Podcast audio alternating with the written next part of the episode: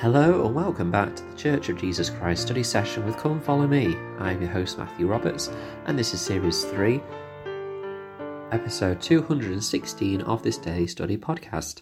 Thank you very much for joining us today as we conclude our study of this week's Come Follow Me materials found in Doctrine and Covenants section 84 in the week of July the 26th to August the 1st.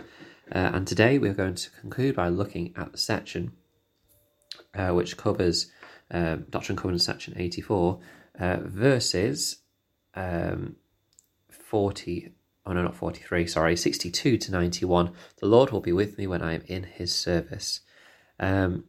So the latter part of this revelation is directed to those that were going to go forth and share the gospel, to missionaries, for example. And actually, we're not going to get to kind of beyond verse 91. But the reality is that after verse 91, we have a list of specific things about missionary work and missionaries and what they need to do. But this first part is talking about being in the service of the Lord and what would happen as they go forth. And I think it's worth talking about that and looking at some of the principles here as well as we conclude this great week of study that we've had on Doctrine and Covenants section 84. So in verse 62 it says, "Therefore go ye into all the world, and unto whatsoever place ye cannot go ye shall send, that the testimony that may go from you into all the world unto every creature." So they are to go forth, they're to share the gospel, they're to preach it to as many people as they can, to share the word to share the word of God, to share the Book of Mormon, which was spoken about in a few verses before, and just share the great news that the gospel has been restored to the earth. As we go forward, it says, "Therefore, as I said unto mine apostles, I say unto you again, that every soul who believeth on your words and is baptized for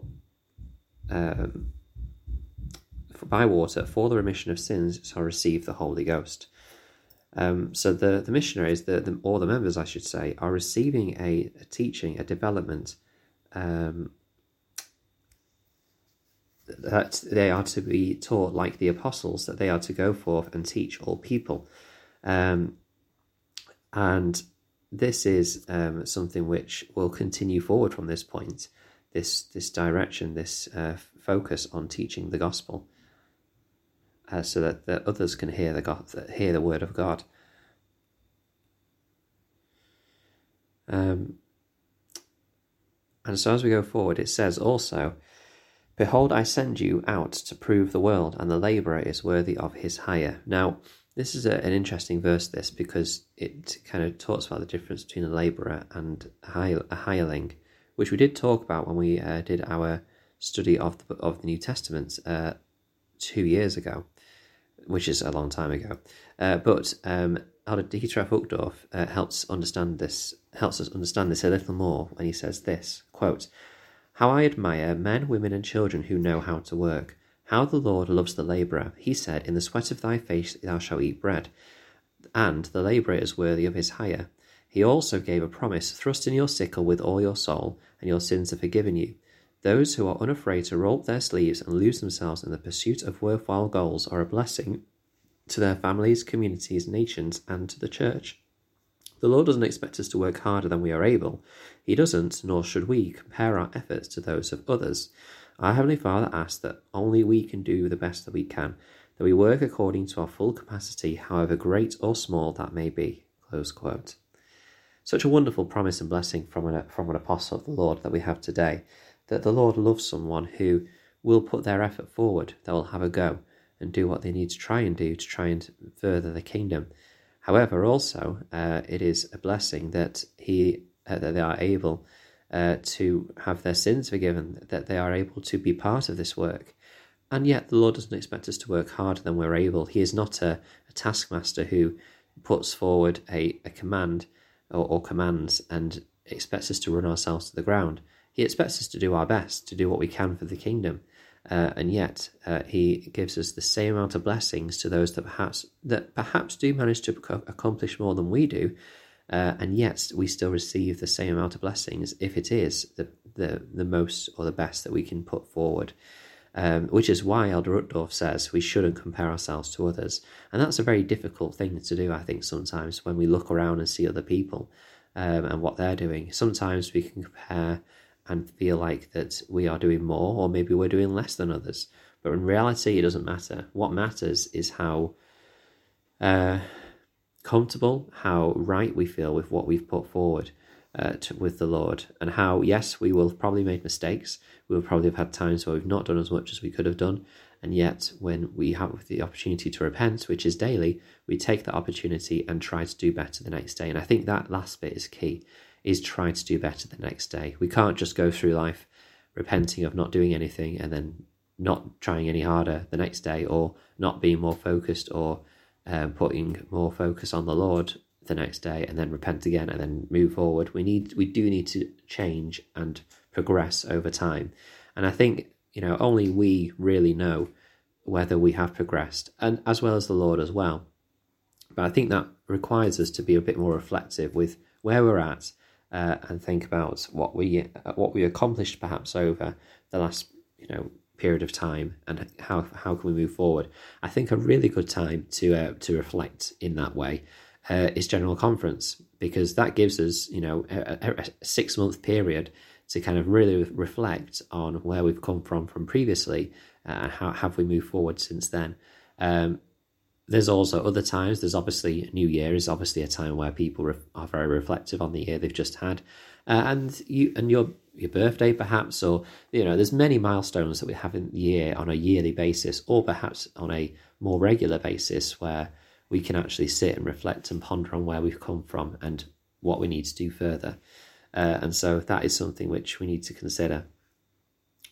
Then there's further directions about the missionaries that go out, specifically about considering the lilies of the field and how they grow and toil not, neither do they spin.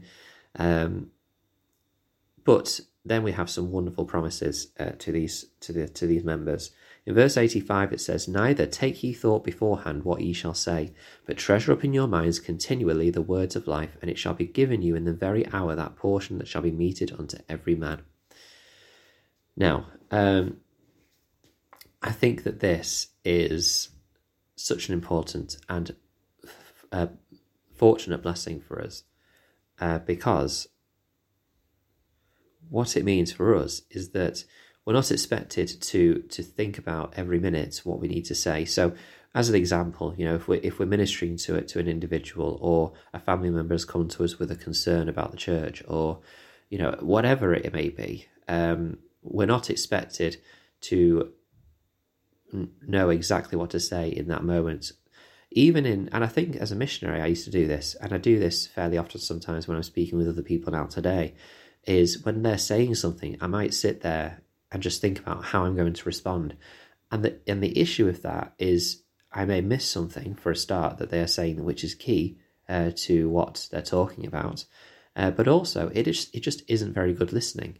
And actually, in my book, I wrote about, as a parent, the need to be a more active listener to my children. Because again, and I find myself, and I catch myself doing this all the time, they start saying something, and immediately, because I know them so well, I think I know straight away what they need or want. And very often that is true. I do know what they're trying to tell me, and I just interrupt them and give them the answer. However, even if I do know the answer, that is a very frustrating thing, I can imagine. You know, if someone does that to me as an adult, I get very cross. And Elena, my daughter, has started doing that more as well, where I kind of say, "Oh, yeah, it's this, I know, and this." And she'll say, "I'm not finished." And it's just like, "Oh, sorry." So that is something which we need to do to become a more active listener, to not take ye thought beforehand what we should say, but treasure up in our minds continually the words of life. If we are teaching someone, or we're sharing with someone, or we're thinking about what to say with someone, not to worry too much about what we're going to say, but rather study, pray, and just make sure we're spiritually connected with our Father through the Spirit, and we shall be given what is needed to say. I will say that sometimes now as well that I'm wrong with what I think that my children are saying with me as well, and that causes all sorts of frustration with them. So that is an important point. And then finally, I wanted to share this one to finish off with, verse 88. And whoso receiveth you, there I will be also, for I will go before your face, and I'll be on your right hand and your left, and my spirit will be in your hearts, and mine angels round about you to bear you up. This is a brilliant promise and blessing from our Heavenly Father, that He will be with us as we strive to keep the commandments, as we strive to live our covenants, and to stay as close to our Saviour as we can. Thank you very much for listening today. I hope you've enjoyed the study. Please continue to follow the podcast on the Facebook group, Church of Jesus Christ Study Session with Come Follow Me, and you can email ldsstudysession@gmail.com. Thank you for your time, and until we meet again.